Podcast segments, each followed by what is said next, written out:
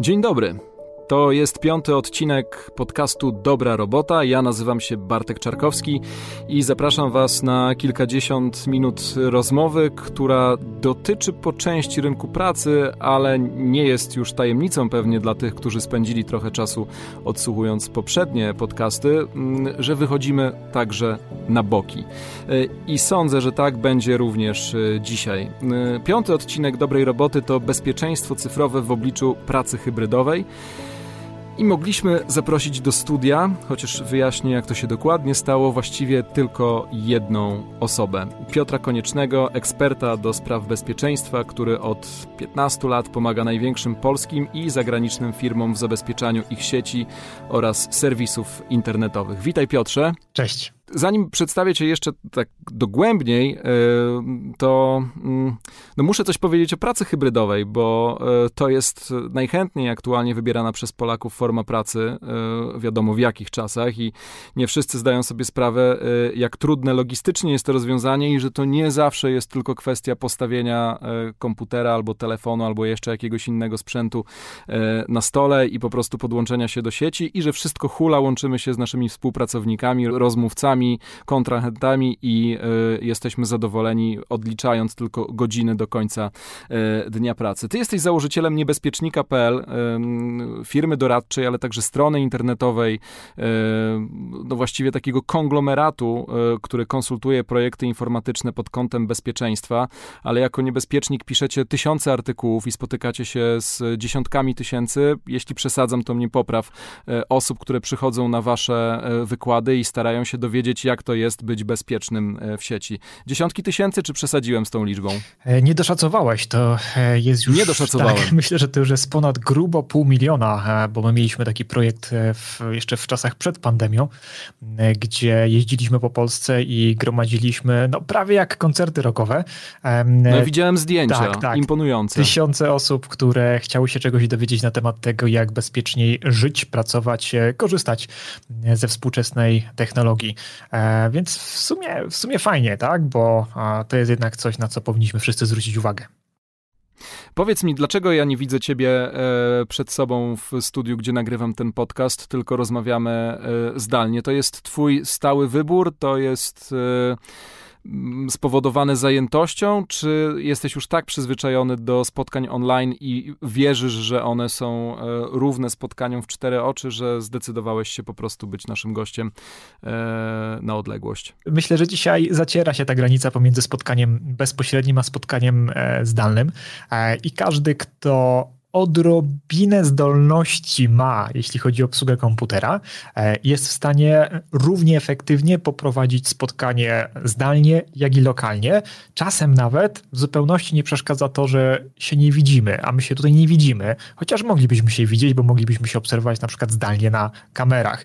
E, przez ostatni rok um, różnego rodzaju oprogramowanie do dawniej nazywało się to wirtualnych spotkań, wideokonferencji no, wystrzeliło. Dzisiaj chyba mówi się w ogóle o e, domyślnie o spotkaniach, czy też nawet e, e wydaje mi się, że weszło w użycie takie słowo zoomować się, e, wskazując tutaj na jednego z dostawców tego typu rozwiązań, dlatego że weszło to po prostu wszystkim w krew. Ja nawet e, mam kilku klientów, którzy w ostatnim roku zaczęli praktykować, a przynajmniej na początku, później od tego odeszli, taką formę, po części związaną z pewnym brakiem e, kontroli być może obawami związanymi z bezpieczeństwem, kiedy pracownicy wypłynęli z biur, że kazali tym pracownikom cały czas być na takim wideokolu, czyli nawet jeśli ktoś pracował ze swojego e, małego, dużego pokoju kuchni, e, to musiał mieć obraz nadawany non-stop po to, żeby e, szef czy kierownik mógł monitorować, tak, że ktoś rzeczywiście jest przed tym ekranem, rzeczywiście pracuje, rzeczywiście no, pobiera wynagrodzenie za to, co e, robi. No, mam nadzieję, że e, wszyscy po, po, po tych kilku tygodniach, może po pierwszym, drugim miesiącu, kiedy zbadali sobie efektywność pracy i inne parametry, doszli do wniosku, że, że nie trzeba bawić się w takiego dużego elektronicznego brata i można powierzyć właśnie e, pewnego rodzaju swobodę tym wszystkim osobom, które pracują zdalnie, czy spotykają się zdalnie. Skoro już wywołałeś ten temat, to powiedz mi, jak oceniasz, e, tak już stricte moralnie decyzje takich zarządzających pracą swoich pracowników, którzy nakazali im włączenie kamery o godzinie 9 i trzymanie jej w trybie zdalnym działania do godziny 17. To jest fair? Całkowicie się nie zgadzam i uważam, że jeśli e, ktoś jest świadomy tego, e, że w ten sposób funkcjonuje firma, w której pracuje, to powinien tą firmę jak najszybciej zmienić. E, to moim zdaniem nie ma nic wspólnego z bezpieczeństwem, tym bezpieczeństwem IT, e, rozumianym tak, jak, jak to, czym ja się na co dzień zajmuję. To, że kogoś widzimy, nie oznacza, że on nie robi A. złych rzeczy, B. wydajnie pracuje, C. w ogóle poprawiamy mu nastrój w jakikolwiek sposób. Jeśli chodzi o ochronę przed zagrożeniami, no nie tędy droga. Słuchaj, zanim wejdziemy już tak na głęboko w temat, to chciałem ci się trochę przedstawić. E, powiedziałeś, że nie widzimy się i to, to, to prawda i nie zobaczymy się do końca tego podcastu, natomiast ja przygotowywałem się do rozmowy z tobą, więc doskonale e, znam już twój wizerunek. E, jesteś ekspertem bezpieczeństwa, ale no na szczęście nie aż tak chronisz swoją prywatność w sieci, że nie można zobaczyć, jak wygląda Piotr Konieczny. Można zobaczyć. Nie wiem, czy ty wiesz, jak, jak ja wyglądam, ale chciałem ci się przedstawić. Mam 37, no niedługo 38 lat w mediach pracuję od e, ponad 20. Jestem ojcem dwójki dzieci. E, no i teraz to najważniejsze. Postanowiłem poprowadzić tę rozmowę szczerze e, i z pozycji laika, jakim jestem. Mam wrażenie, że nie potrafię bezpiecznie zachowywać się w sieci. Nie wiem, z czego to wynika, ale kiedy e, czytałem wywiady z tobą i zagłębiałem się w temat tego bezpieczeństwa zawodowego i prywatnego również w sieci, no to podstawy znam e, i na przykład należę do tych osób, które nie zrobią przelewu bankowego na e, Wi-Fi hotelowym, chociaż w jednym z wywiadów wytłumaczyłeś, że to wcale nie jest taki zły pomysł. Mam kilka haseł, pewnie są średnio bezpieczne, może inne bardziej bezpieczne. Natomiast przypuszczam, że dałoby się dość szybko wbić do mojego komputera i wyciąć e, z niego dane, które są newralgiczne, tylko pytanie, czy ja takie dane posiadam. No i spróbujmy przez tych najbliższych kilkadziesiąt minut y, działać właśnie w ten sposób, że ja jestem takim kompletnym internetowym laikiem i będę ci za, zadawał być może nawet naiwne pytania, y, ale będę od ciebie otrzymywał odpowiedzi, które, no kto wie, za pół godziny sprawią, że zmienię zupełnie patrzenie na swój mhm. komputer. No jestem samo już, już, mnie, już mnie striggerowałeś, muszę to powiedzieć od razu. E, po pierwsze, nawet jeśli, się, jeśli tobie się wydaje, że nie masz niczego, co e, w jakikolwiek sposób mogłoby ci obnażyć. O, i bardzo dobrze. To, no. to, to, to jest no, to jest błędne wyobrażenie, bo każdy z nas ma pewne informacje na e, swoim sprzęcie, które może nie kompromitują go tak jak hmm, na przykład niektórych e, polityków po tym, jak ich dane wyciekną po atakach, e, czy pewne gwiazdy, które zostaną złapane gdzieś tam przez paparazzi, mm, bo, to, bo to, to, nie jest jakby ta skala rzeczy, którymi my się zajmujemy.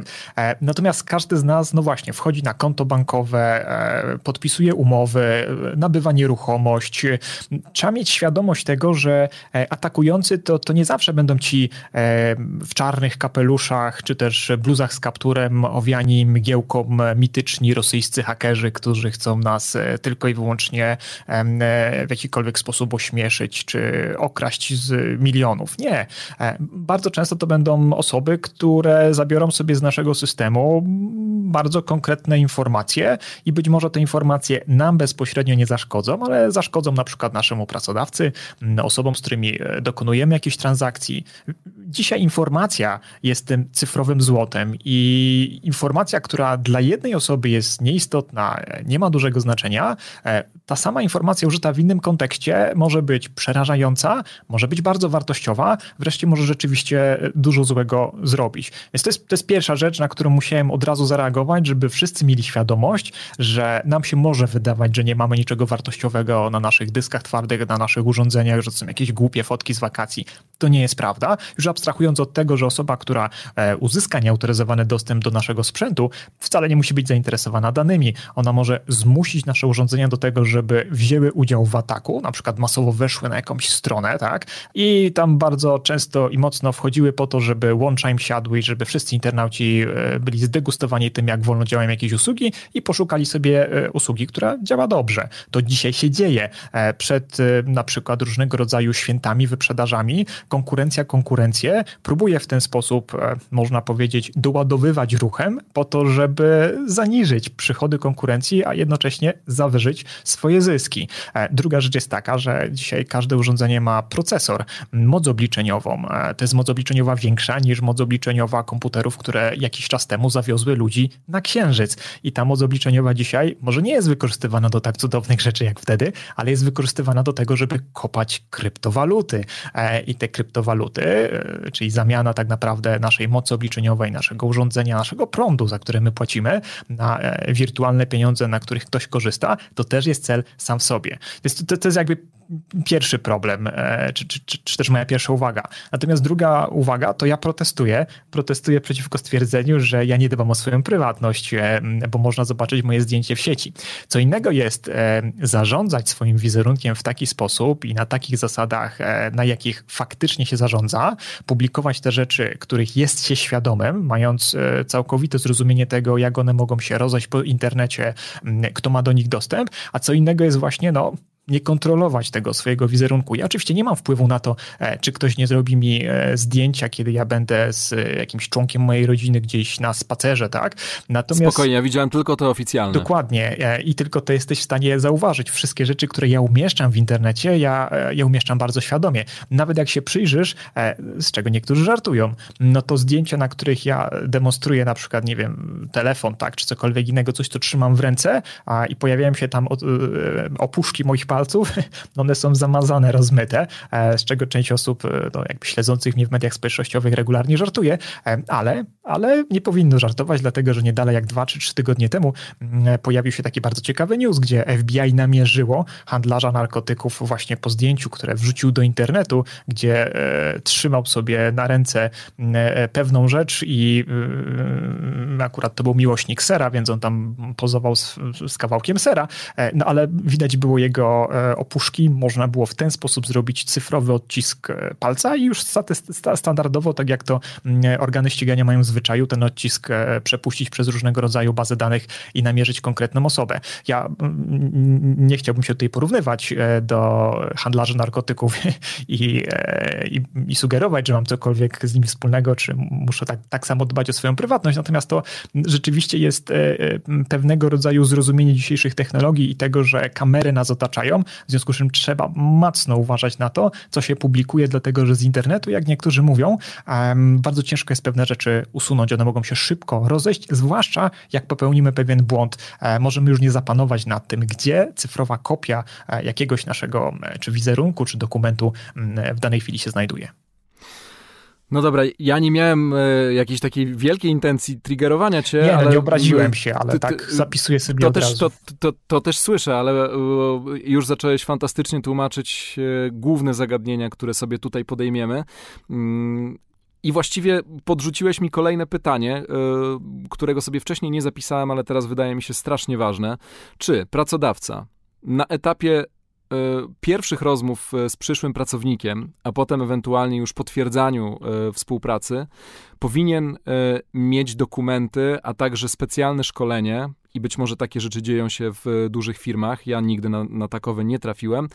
Szkolenie z bezpieczeństwa w sieci i tego, w jaki sposób pracownik powinien obchodzić się albo ze swoim prywatnym, albo służbowym komputerem i sprzętem, który dostaje od swojego pracodawcy. Wydaje mi się, że dzisiaj to już jest Standard? Tak, to jest standard, to jest element tak zwanego onboardingu. W momencie, kiedy zaczynamy pracę, e, poza informacją, którędy uciekać, jak się zapali, poza zaproszeniem na e, badania lekarskie, poza e, przejściem przez jakiś kurs BHP, no, powinniśmy mieć właśnie takie szkolenie związane z bezpieczeństwem i higieną pracy, ale w internecie na, na sprzęcie. Natomiast to jest taka strona, która mm, pokazuje, na co zwracać uwagę, bo trzeba ten element ludzki uodpornić na pewnego rodzaju klasę zagrożeń na danym stanowisku e, w konkretnej firmie.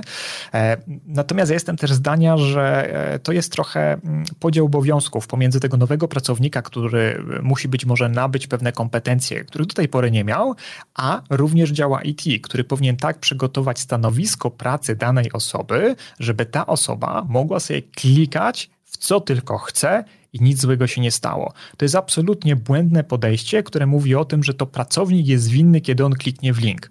Pracownik jest winny, kiedy da się podejść, e, ale gwarantuję ci, że każdego z nas można podejść, trzeba tylko trafić na odpowiedni moment, trzeba odpowiednio rozpocząć takie podejście, czyli użyć odpowiedniego pretekstu do nawiązania kontaktu, użyć odpowiedniego wordingu, sformułowań, zwrotów, podszyć się, skraść tożsamość odpowiedniej osobie, którą się zna i można absolutnie każde informacje od każdej osoby wyciągnąć. My to robimy na co dzień. E, atakowaliśmy szefów polskich e, zespołów bezpieczeństwa, dyrektorów e, banków, więc to są ludzie doświadczeni. To są ludzie, którzy na co dzień tym ryzykiem obracają, żyją, uczą też czasem innych i ich także da się podejść. Więc jest ten element ludzki, nad którym, no, który warto oczywiście, można powiedzieć, wzmacniać czy uodparniać na nowe klasy ataków. Natomiast jeszcze gdzieś na dole, patrząc na wyobrażenie takiej ala piramidy Masłowa, musi być to silne IT, gdzie rzeczywiście osoby technicznie odpowiednio przygotują sprzęt, z którego dany pracownik korzysta, przy, przygotują odpowiednie procedury, odpowiednie systemy, tak żeby właśnie e, pozostawić no, najmniejszy margines błędu temu pracownikowi i nawet jeśli on popełni błąd, to nie od razu tak, że kliknięcie w jakiś link spowoduje pobranie złośliwego oprogramowania, zainstalowanie go bez żadnych przeszkód, propagację tego złośliwego oprogramowania po sieci, kradzież wszystkich danych, wytransferowanie gigabajtów z sieci, no i tragedia gotowa, tak? Jeszcze gdzieś tam w tle szyfrowanie dysków w całej firmie. To kliknięcie jest możliwe, musimy się na to przygotować i działy IT muszą po prostu mieć świadomość tego, że rola e, w tym całym łańcuchu bezpieczeństwa jest również dla nich e, kilka ogniw przeznaczonych i, i tą pracę domową muszą dobrze odrobić. Muszę się w takim razie poważnie zastanowić nad firmami, w których pracowałem w ciągu ostatnich e, kilkunastu lat, e, albo z którymi współpracowałem w ciągu ostatnich kilkunastu lat, bo z ręką na sercu, Piotrze, e, nigdy takiego szkolenia nie przechodziłem, a naprawdę wędrowałem po różnych miejscach, większych, mniejszych, e, dużych korporacjach. E, no może to też była kwestia innych lat, e, jeszcze nie tak bardzo smaganych historią internetowych włamań. W każdym razie albo te działy IT były nieprzygotowane, albo ja trafiałem w złe miejsca. Inna sprawa, że teraz funkcjonuję w bardzo specyficznym środowisku, gdzie trochę inaczej się na, na to patrzy. Chciałbym przejść już do, do meritum naszego spotkania w dobrej robocie, a przypomnę, że e, waszym i moim gościem jest e, Piotr Konieczny z niebezpiecznik.pl. Marzec 2020 e, jest ten początek miesiąca, pierwszy potwierdzony w Polsce przypadek koronawirusa, no ale kotuje się na świecie od kilku tygodni. W końcu przychodzi lockdown. Wy byliście przygotowani już kilka chwil przed, kilka kroków przed jako niebezpiecznik, czy dopiero po tym bodaj 13 marca e, zorientowaliście się, że za moment ruszy lawina i wszyscy będą chcieli z wami sprawdzać bezpieczeństwo swojej firmy pod kątem pracy hybrydowej, pracy, pracy zdalnej. Jak to było te półtora roku temu u was? To jest bardzo ciekawe pytanie, e, dlatego że mm, no my od zawsze pracujemy w dużej mierze ponad 50% pracowników od początku niebezpiecznika to byli pracownicy pracujący zdalnie. Więc dla nas ten model, model pracy zdalnej czy też e, pracy hybrydowej nie był niczym nowym. E, od lat wykorzystywaliśmy usługi chmurowe, wymianę dokumentów. No i jeszcze z racji tego, czym się zajmujemy, zawsze kładliśmy nacisk na bezpieczeństwo tych rozwiązań, co, co jeszcze parę lat temu nie szło w parze z funkcjonalnością. Bardzo często było świetne oprogramowanie, które e, pozwalało wygodnie, szybko na każdym sprzęcie się komunikować, wymieniać plikami, e, zestawiać wideokole, no ale właśnie ten element bezpieczeństwa nie był w ogóle brany pod uwagę. Więc my ten research, które e, który większość firm robiło w momencie, kiedy stanęło po prostu pod ścianą, mieliśmy zrobione wcześniej. Testowaliśmy różne rozwiązania. Dla nas to nie był problem, mogliśmy też lepiej doradzać naszym klientom pod tym e, kątem. Natomiast e, wrócę tutaj do tej ciekawostki, ponieważ my mniej więcej tydzień przed e, nagłośnieniem w mediach tego, że zaczynają się zamykać ościenne kraje, granice i zbliża się ten lockdown, my planowaliśmy już parę miesięcy wcześniej, że zrobimy pewnego rodzaju eksperyment w firmie, czyli takie stres testy. Zajmiemy się namierzeniem ryzyk związanych ze sposobem pracy naszej firmy. Jednym z takich ryzyk dla nas było to, że no na przykład pada podpięcie stacja trafo na osiedlu, na którym mamy biuro, nie mamy prądu, a dla nas prąd jest no, niezbędny, żeby e, funkcjonować. E, koparka przecina światłowód, nie mamy dostępu do internetu, a dla nas internet jest e, niezbędny. Tak? Brak internetu, poradzimy sobie i mamy przygotowany plan B na różnego rodzaju sieci telefonii komórkowej, natomiast trochę gorzej jest z prądem. Więc wymodelowaliśmy sobie takie zagrożenia i akurat robiliśmy ćwiczenie polegające na tym, że pracownikom dzień wcześniej damy znać, że słuchajcie, dzisiaj jak wyszliście z biura, to nasze biuro niestety spłonęło. To, co macie ze sobą, sprzęt, który macie, pracownicy pracują u nas na laptopach. Jutro musicie znaleźć inne miejsce do pracy albo w domu, albo w naszej zapasowej lokalizacji. Stawiamy biuro po prostu z innego miejsca, nie ma dostępu do dokumentów, nie ma dostępu do tego, co zostało w biurze, rozpoczynamy na nowo. I robiliśmy sobie takie ćwiczenie, natomiast to ćwiczenie miało potrwać e, takie mniej więcej trzy dni, kiedy pracujemy zdalnie i namierzamy wszystkie te braki w procedurach, e, przepięcia telefonów, no różnego rodzaju problemy, których nie jesteśmy w stanie przewidzieć. Natomiast my zaczęliśmy to ćwiczenie i ono potrwało trzy dni, potem potrwało tydzień i tak naprawdę my dalej pracujemy, e, kontynuując to ćwiczenie, gdzie mamy tylko rotacyjną obecność jednego pracownika pod naszym adresem. My jeszcze nie wróciliśmy po pandemii do normalnej, normalnego funkcjonowania, więc można powiedzieć, że nasze ćwiczenie, które od e, dawna planowaliśmy, stało się taką rzeczywistością no, w zupełnie niezamierzony sposób. A myślisz, że twoi pracownicy będą y, chcieli wrócić do biura? Bo najnowsze badania Pracuj.pl to są oczywiście badania pro y, pracy hybrydowej i ta sytuacja, która trwa od półtora roku, nauczyła ludzi, że praca zdalna jest możliwa, e, pewnie z kilkoma minusami, o których też może sobie za chwilę porozmawiamy, ale większość pracujących zdalnie teraz chce w przyszłości realizować zadania hybrydowo i taka perspektywa przyszłości w postaci w pełni zdalnych firm nie do końca się zgadza z oczekiwaniami respondentów Pracuj.pl, ale no, jednak ludzie się do tego przyzwyczaili i według tego raportu rok nowej normalności niemal połowa połowa, bo 47 z drobnym hakiem osób uczestniczących w tym badaniu po roku wykonywała swoje obowiązki zdalnie i większość, no tak jak ty mówisz, realizowała je spoza biur, a co prawie czwarty badany chciałby zostać w tej formie wykonywanej pracy. Myślisz, że twoi ludzie będą chcieli wrócić, czy, czy przyzwyczaili się już do, do, do życia na zdalce? Słuchaj, teraz ci powiem, jak, jak brzmi taka najpopularniejsza, standardowa odpowiedź każdego bezpiecznika na zadane pytanie. To zależy. E, w naszym przypadku. Spodziewałem się. dokładnie, w naszym przypadku robiliśmy oczywiście już też takie e, sondaże wewnątrzfirmowe e, związane z tym takim e, naszym back-office'em, bo m, też nie wszyscy mają to wyobrażenie, ale nasz, e, nasza firma, Niebezpiecznik, to są tak naprawdę trzy firmy w, w ramach jednego brandu.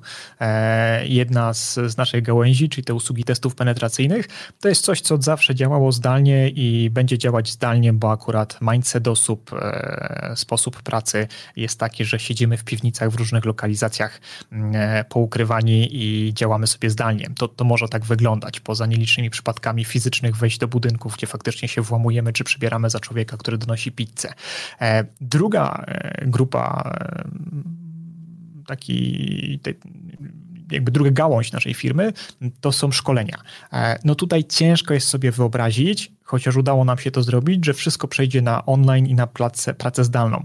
My, e, wydaje mi się, że doszliśmy do poziomu wzorowego, idealnego, jeśli chodzi o realizację czy webinarów, czy szkoleń zdalnych i technicznych, i takich bardziej wykładowych, na tyle, na ile da się to zrobić zdalnie, żeby było atrakcyjne, żeby angażowało ludzi, żeby cię nie schowali pod alt-tabem, e, pod czwartą kartą przeglądarki i e, robili inne rzeczy, zwłaszcza jak nie masz z nimi kontaktu wzrokowego, a robiąc robiąc wykłady dla e, spółek, gdzie jest 200-300 osób, no to ciężko też e, nawet trenerowi patrzeć na e, listę wszystkich osób, jeśli są podłączone po kamerce i monitorować, co one robią, czy nawiązywać taki kontakt wzrokowy. Także to jest szalenie trudne, chyba najtrudniejszy jest ten brak kontaktu osobistego, natomiast są plusy i minusy. No, ci, którzy łączą się zdalnie, mogą się łączyć skąd chcą i wziąć udział w, w tym czerpaniu, budowaniu swoich kompetencji z miejsc, z których no, nie byli w stanie dojechać nasze szkolenia stacjonarne w Krakowie Czy w Warszawie. Także my po prostu w tej gałęzi przejdziemy na model mieszany, gdzie będziemy mieli poza terminami takimi stacjonarnymi, e, popandemicznymi, standardowymi e, w hotelach, również raz na jakiś czas właśnie te spotkania online'owe, które e, spowodują, że matka wychowująca dziecko i nie mogąca go zostawić na dwa dni bez opieki nie jest w stanie podjechać na szkolenie techniczne do Warszawy czy do Krakowa, teraz będzie w stanie to zrobić, będzie w stanie wziąć udział w takim szkoleniu zdalnie. Natomiast nasz back office wynika z rozmów z pracownikami, że niektórzy bardzo źle się czują e, samotnie w, w domach e, i jak najszybciej chcą wrócić do firmy, chcą cały czas być w firmie i mało tego, oni nie chcą być tym jednym pracownikiem dyżurującym, tylko chcieliby mieć innych ludzi dookoła. Obok Na, siebie. Dokładnie tak. Natomiast są też osoby, które mówią, brakuje mi tego, faktycznie chciałbym wrócić do tego, co było przed marcem 2020, ale z drugiej strony jak patrzę na to, ile czasu tracę na dojazdy, no to może tak dwa dni w tygodniu e, i to też złączone z weekendem, no to wolałbym, wolałabym e, realizować czy pracować e, zdalnie, tak, z domu. Albo z dowolnego innego miejsca, to też nie musi być przecież e, dom.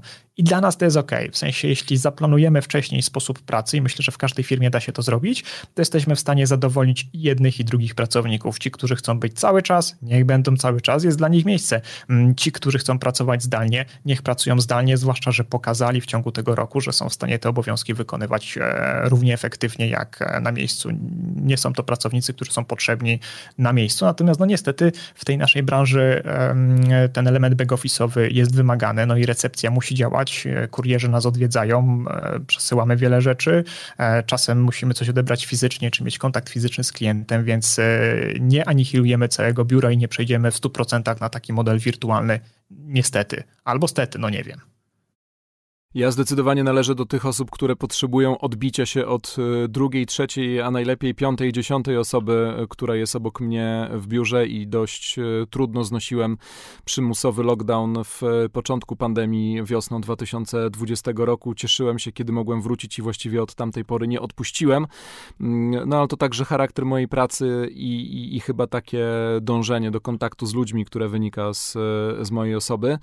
Mm, a powiedz mi z twojej perspektywy, perspektywy, jak ty oceniasz komfort pracy hybrydowej? Nie tylko w niebezpieczniku, ale gdybyś mógł spojrzeć na to szerzej, także przez wzgląd na, e, na firmy, z którymi współpracowaliście jako niebezpiecznik w ciągu ostatnich kilkunastu miesięcy i to, jak obserwowaliście i pracowników, i tych, którzy nad pracownikami są. To jest e, dobrze w Polsce wykonywana praca? Ha, wiesz co, mogę mówić tylko na temat e, klientów, e, z którymi my mieliśmy do czynienia, a to chyba nie jest grupa e, reprezentatywna, dlatego że my jednak pracujemy z głównie sektorem finansowym, czy firmami, które jednak z tym IT są mocniej niż słabiej związane. I tutaj no, dla nikogo nie było to nowością, a być może nawet te osoby, jak na przykład pewna firma programistyczna, która miała wiele dużych biurowców, podpisała kontrakty na kolejne miejsca pracy czy piętra w biurowcu, no, no, nagle teraz próbuje się z tego wycofać, tak, bo okazało się, że jednak pracownicy, właśnie jak wspomniałeś wcześniej, część z nich przynajmniej chciałaby pracować zdalnie i dla firmy to też jest ok, bo jak sobie policzy oszczędność na kawie, sprzątaniu e, czy innego rodzaju utrzymaniu pracownika, e, no to okazuje się, że to może być taka sytuacja klasycznego win-win. Natomiast... No ale zaraz, zaraz, zaraz, zaraz, zaraz, jak ci pracownicy przejdą na e, zdalne całkowicie, to trzeba będzie ten budżet przełożyć na takie firmy jak wasza e, i na bezpieczeństwo sieci, serwery i tak dalej, i tak dalej. No właśnie nie trzeba będzie, nie trzeba będzie, bo ten budżet został już dawno przełożony. Wiesz, to nie jest tak, że w marcu 2020 większość firm zaczęła myśleć o tym, ojejku, a jak my zrobimy bezpieczne połączenie zdalne do firmy? No nie, przecież e, ta infrastruktura wejścia z zewnątrz do wewnątrz już była, bo czy kierownik, menadżer, menadżer czy dział handlowy pracowali zdalnie i musieli, musieli mieć dostęp do lokalnych, w sensie lokalnych, biurowych zasobów znajdujących się gdzieś tam, tak, w jakimś konkretnym miejscu. Problem w marcu 2020 był problemem związanym ze skalowalnością tego rozwiązania, bo każda firma była przygotowana na przykład na 10% tak zwanych e, road warriorów, czyli tych drogowych wojowników, pracowników, którzy są w drodze, pracują zdalnie. Natomiast okazało się, że musi odwrócić e, proporcje i 10% pracowników to maks może zostać, a najlepiej jakby był tam 1%, a 99 trzeba właśnie wyrzucić, e, mówiąc w cudzysłowie, na pracę zdalną. Tylko, że nie jesteś w stanie, mając e, dwa urządzenia, które są związane ze świadczeniem usług VPN-owych do firmy i obsługują powiedzmy po 300 osób per urządzenie, czyli 600 osób jesteś w stanie podłączyć zdalnie, nie jesteś w stanie tych dwóch urządzeń wykorzystać do tego, żeby całą firmę, która liczy 6 tysięcy pracowników, obsłużyć tymi urządzeniami. Czyli trzeba kupić nowe, tak? Kupowanie tego typu, takiej klasy urządzeń to nie jest pójście do Mediamarktu i zdjęcie takiego urządzenia z półki, tylko to jest zamówienie takiego sprzętu, jeszcze czasem w niektórych sytuacjach rozpisanie odpowiedniego przetargu, odblokowanie e, budżetu, potem konfiguracja tego sprzętu, potem jeszcze zapewnienie odpowiednich e, podłączeń, czy w zależności od tego, gdzie to jest hostowane, mm, e, zapewnienie sobie miejsca na taką kolokację, więc to, to jest logistyczne wyzwanie i moim zdaniem to bardziej niż z bezpieczeństwem było związane przede wszystkim z logistyką. Oczywiście możemy się tutaj kłócić, czy logistyka jest elementem bezpieczeństwa w, w pewnym stopniu. Oczywiście tak. Natomiast nie jest to takie klasyczne bezpieczeństwo informacji. Tu się nic nie zmieniło.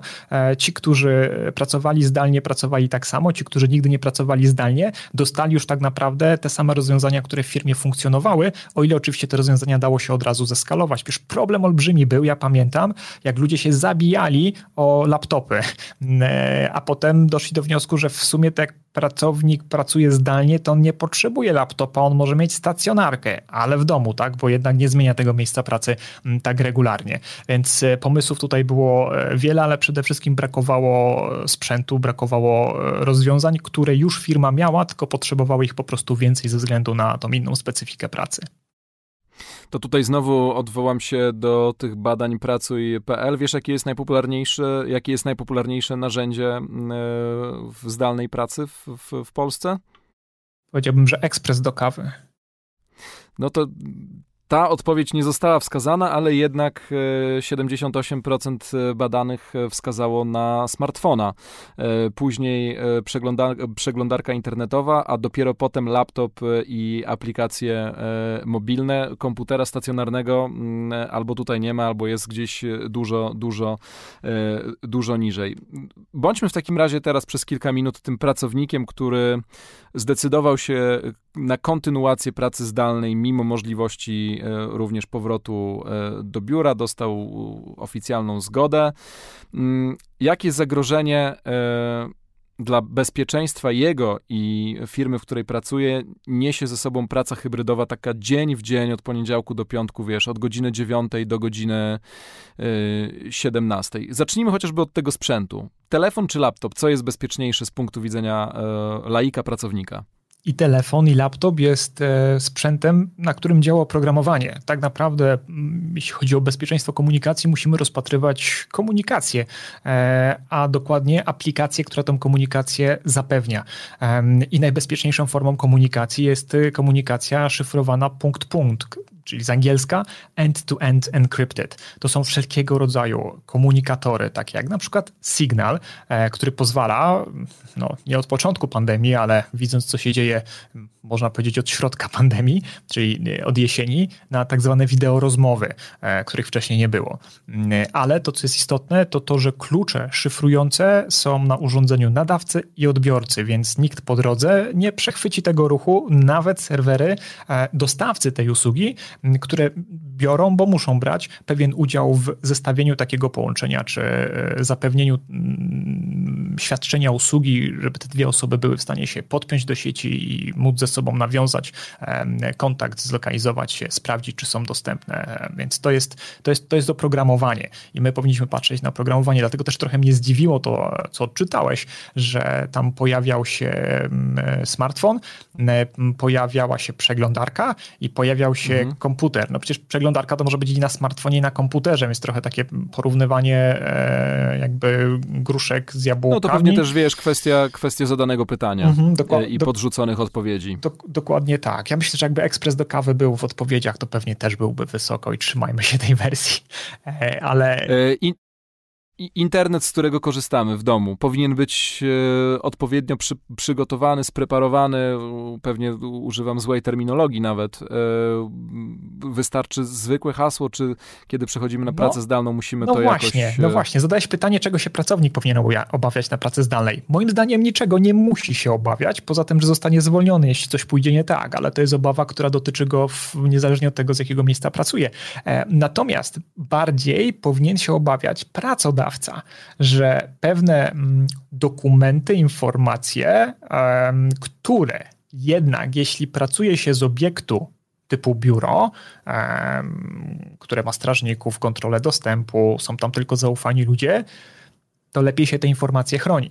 W przypadku pracownika, który jest na pracy zdalnej, on może niefortunnie e, ustawić sobie tak ekran komputera, że każdy, kto będzie przechodził chodnikiem i zaglądał w jego okno w domku, będzie widział to, co na ekranie się pokazuje. No to jest e, sytuacja bardzo często spotykana, może nie e, w takiej konkretnie wizualizacji, jaką wskazałem, ale w przypadku podróży pociągiem, nawet przed pandemią, myślę, że większość osób, która nas słucha, jeśli jechała pociągiem, nie raz i nie dwa widziała kogoś, kto pracuje i była w stanie czytać to, co ta osoba ma na ekranie.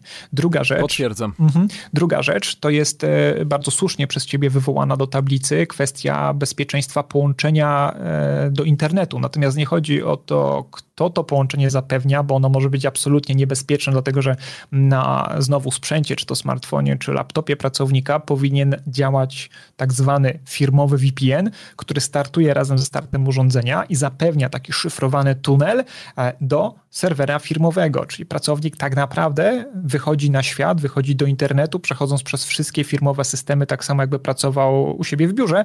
Natomiast e, jest ten jeden dodatkowy krok, on się z domu w bezpieczny sposób łączy do tych e, biurowych systemów i dopiero do internetu. Troszeczkę wolniejsze, troszeczkę dłuższe, ale bezpieczniejsze. Więc tutaj łącze internetowe dla nas jest absolutnie niezależne. Możemy korzystać nawet z hotspota udostępnionego przez naszą konkurencję. I jak mamy VPN-a, to ta konkurencja nie będzie w stanie e, poznać zawartości tego, co my wymieniamy z firmowymi systemami, co robimy w internecie. Ten nasz ruch internetowy będzie mm, zabezpieczony. Natomiast e, bardzo ważne jest zwrócenie uwagi na zagrożenie, którego nie ma w biurze, a jest w domu, a mianowicie inny sprzęt. My jednak do biura, do sieci firmowych wpuszczamy sprzęt e, naszych współpracowników, urządzenia na przykład do telekonferencji czy jakieś czujniki, takie, które weryfikujemy i akceptujemy. Natomiast w domu, kiedy ja łączę się do sieci bezprzewodowej, to obok mnie, mówię teraz z punktu widzenia zwykłego kowalskiego pracownika, może się pojawić na przykład smartfon mojej córki zainfekowany jakimś złośliwym oprogramowaniem, gra komputerowa mojego syna, e, którą ktoś przejmie, bo za dobrze mu szło i jakiś kolega się będzie teraz, e, że tak powiem, odgrywał na nim i go schakuje w cudzysłowie. Może być oczyszczacz powietrza, jeśli ktoś żyje w Krakowie, to wie o czym mówię, który jest e, chińskiego producenta no i też nie wiadomo, co on tam z chińską chmurą wymienia i jak często. I może być szereg innych urządzeń, bo dzisiaj już nawet piekarniki, jak się okazuje, które kupujemy, mają obsługę Wi-Fi i mają dostęp do chmury, bo jak wracasz z pracy, to wiesz, no chcesz sobie wysłać do piekarnika komendę, zacznie się nagrzewać, nagrzewać, bo ja za chwilę przychodzę z pizzą i chciałbym ją odgrzać, tak? Więc to, to, to żyjemy po prostu w tych czasach tak zwanego Internet of Things. Um, I tutaj e, ryzyko jest większe, dlatego że każda z tych rzeczy, niefirmowych, niezaufanych, ale znajdujących się obok naszego sprzętu służbowego może mieć dostęp do informacji, które na tym naszym komputerze są. Jeśli nasz komputer nie będzie dobrze zabezpieczony, nie będzie dobrze firewallowany, e, odseparowany. I tutaj w, na domowych routerach jest oczywiście taka funkcja, ona jest, bo w korporacyjnym świecie nazywa się to, to po prostu VLAN, ale abstrahując od tej terminologii technicznej, która być może niewielu interesuje, to w domowym e, środowisku my mamy coś takiego, co się nazywa sieć dla gości, guest Wi-Fi. A jak sobie włączymy e, odpowiednio skonfigurację skonfigurowawszy nasz router bezprzewodowy, taką sieć dla gości, no to możemy sobie właśnie nasz e, służbowy sprzęt, albo właśnie wręcz przeciwnie, cała reszta niezaufanego sprzętu zostanie przerzucona do tej sieci dla gości i wtedy, chociaż działamy w obrębie tego samego urządzenia, naszego domowego hotspota, domowego routera Wi-Fi, to te urządzenia między sobą nie będą miały właśnie takiego sieciowego kontaktu. O to chodzi, o to odseparowanie. Separacja, czy też segmentacja, jak się mówi fachowo sieci, jest jedną z podstawowych technik ograniczania ataków i ograniczania w ogóle możliwości dojścia do poszczególnego działu, żeby nie było tak, że jeśli zainfekujesz dział na przykład marketingu, no to z tego komputera osoby, która pracuje w dziale marketingu i kliknęła na jakiegoś linka, masz dostęp i do księgowości, i do zarządu, i do sieci serwerowej, i do sieci administracyjnej. To, to tak naprawdę de facto są zupełnie osobne logicznie sieci, chociaż oczywiście bazujące na tych samych urządzeniach to, to jest ten element, którego w domowej sieci nie ma i trzeba go sobie wytworzyć, no albo właśnie w odpowiedni sposób monitorować służbowe mm, e, urządzenia i namierzać próby takich podłączeń, właśnie po to, żeby, żeby nic złego się nie stało, bo teraz jeszcze zwróć uwagę na jedną rzecz. Jeśli założymy ten scenariusz, że komputer służbowy jest niezabezpieczony, przejęty oczyszczacz powietrza zaczyna nas atakować, bo ktoś się włamał na chmurę chińskiego producenta, przejmuje kontrolę nad wszystkimi oczyszczaczami powietrza i teraz z nich ma dostęp do komputerów różnych różnych osób, udaje się zaatakować nasz służbowy komputer, a przypominam, nasz służbowy komputer po VPN-ie jest podłączony z firmowymi systemami gdzieś tam działającymi wewnątrz biura, to teraz to zagrożenie to jest tak, w środku naszego biura. My mieliśmy do czynienia z takim atakiem. Jeszcze przed pandemią był taki atak, który się nazywał NotPetya.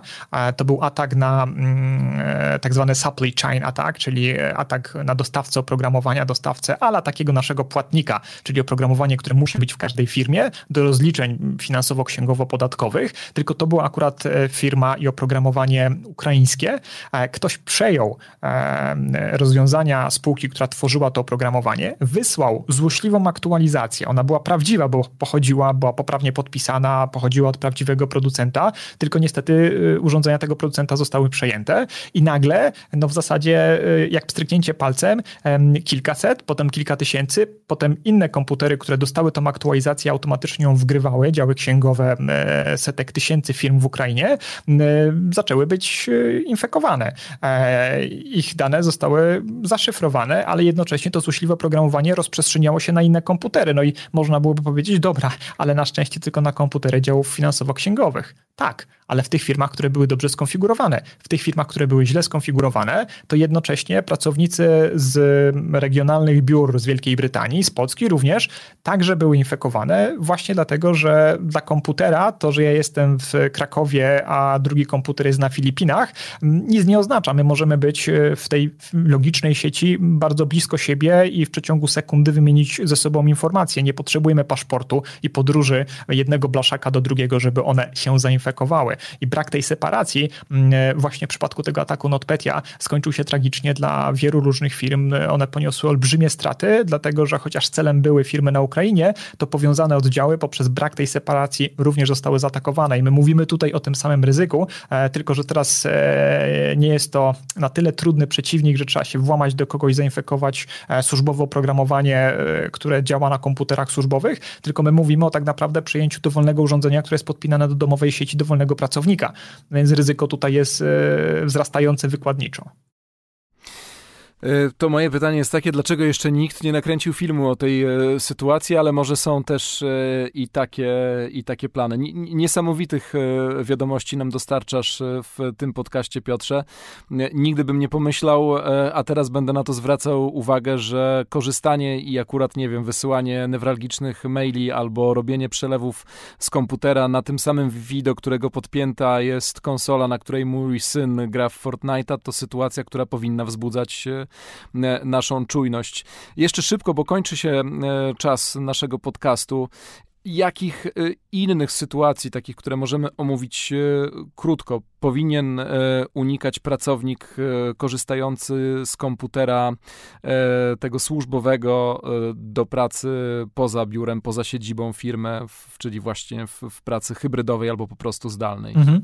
Powiedzieliśmy sobie o tym zerkaniu na ekran, które w przypadku pracy z domu, no może być pewnego rodzaju zagrożeniem w zależności od tego, jak ustawimy ekran w stosunku do okna, e, bo zakładam, że akurat domownikom e, ufamy, aczkolwiek też nie powinniśmy, bo jednak niektóre projekty objęte e, umowami NDA oznaczają, że nawet nasi domownicy nie powinni zapoznać się z jakimiś danymi, bo inaczej generujemy tak zwane incydenty i powinniśmy go zgłosić do odpowiednich instytucji, co pociąga za sobą całą, cały łańcuszek różnych reakcji. Natomiast ekran to jest jedna sprawa. Druga strona medalu to jest to, co my mówimy.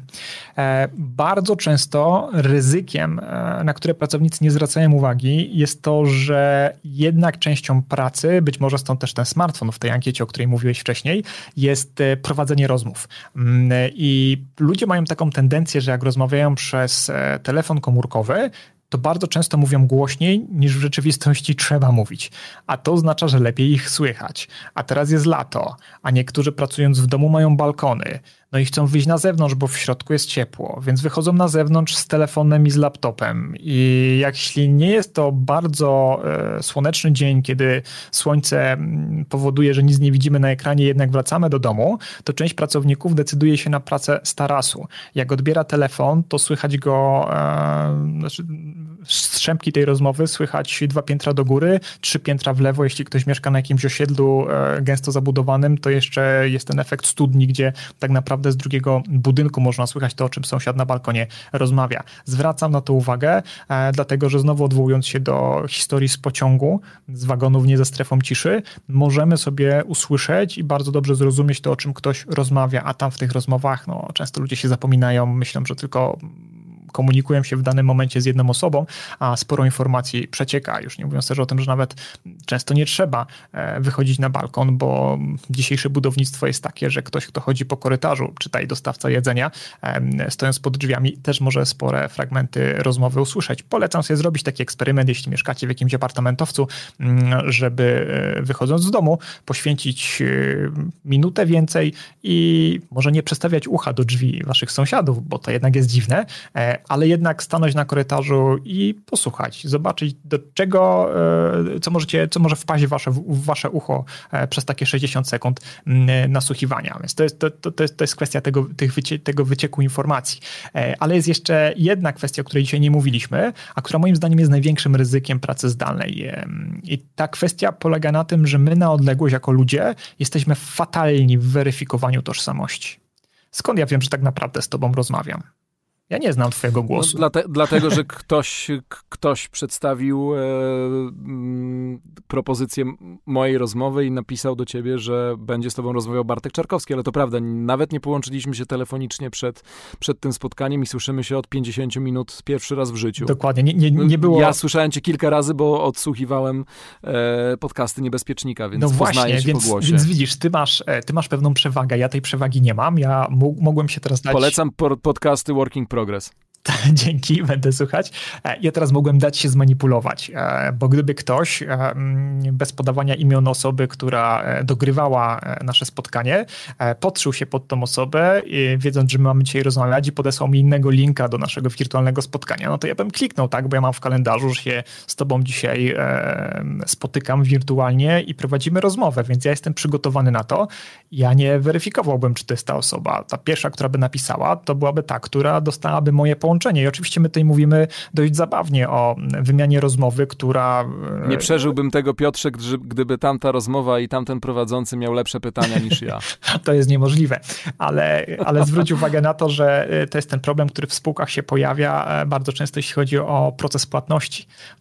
Faktura fałszywa dociera chwilę przed fakturą prawdziwą i przez pewnego rodzaju rutynę wpadnięcie w odpowiedni proces jest opłacana, bazując na tym, że no przecież podesłał to Janek. Ja patrzę na maila Janka i to jest poprawny mail Janka, tylko ludzie nie pamiętają o tym, nie są też świadomi tego, jeśli tego nigdy na oczy nie widzieli, mm, e, że można podrobić maila tak, żeby wyglądał jak pod, jak, jak, jak, pochodzący jak mail Janka, ale jednak Janka. nie mail Janka. Tak, można zadzwonić z numeru telefonu Janka, więc nawet gdybym, wiesz, ja miał numer telefonu twój, e, ktoś mógłby zadzwonić z twojego numeru telefonu do mnie i ten numer by się zgadzał. To teraz przecież oszuści, którzy się podszywają pod e, infolinię pracowników infolinii różnych banków, e, dokładnie ten e, numer wykorzystują. W pracy zdalnej, zwłaszcza jeśli to nie jest praca pomiędzy osobami ze swojego zespołu, z którymi się znamy, socjalizujemy, zintegrowaliśmy się wcześniej, wcześniej.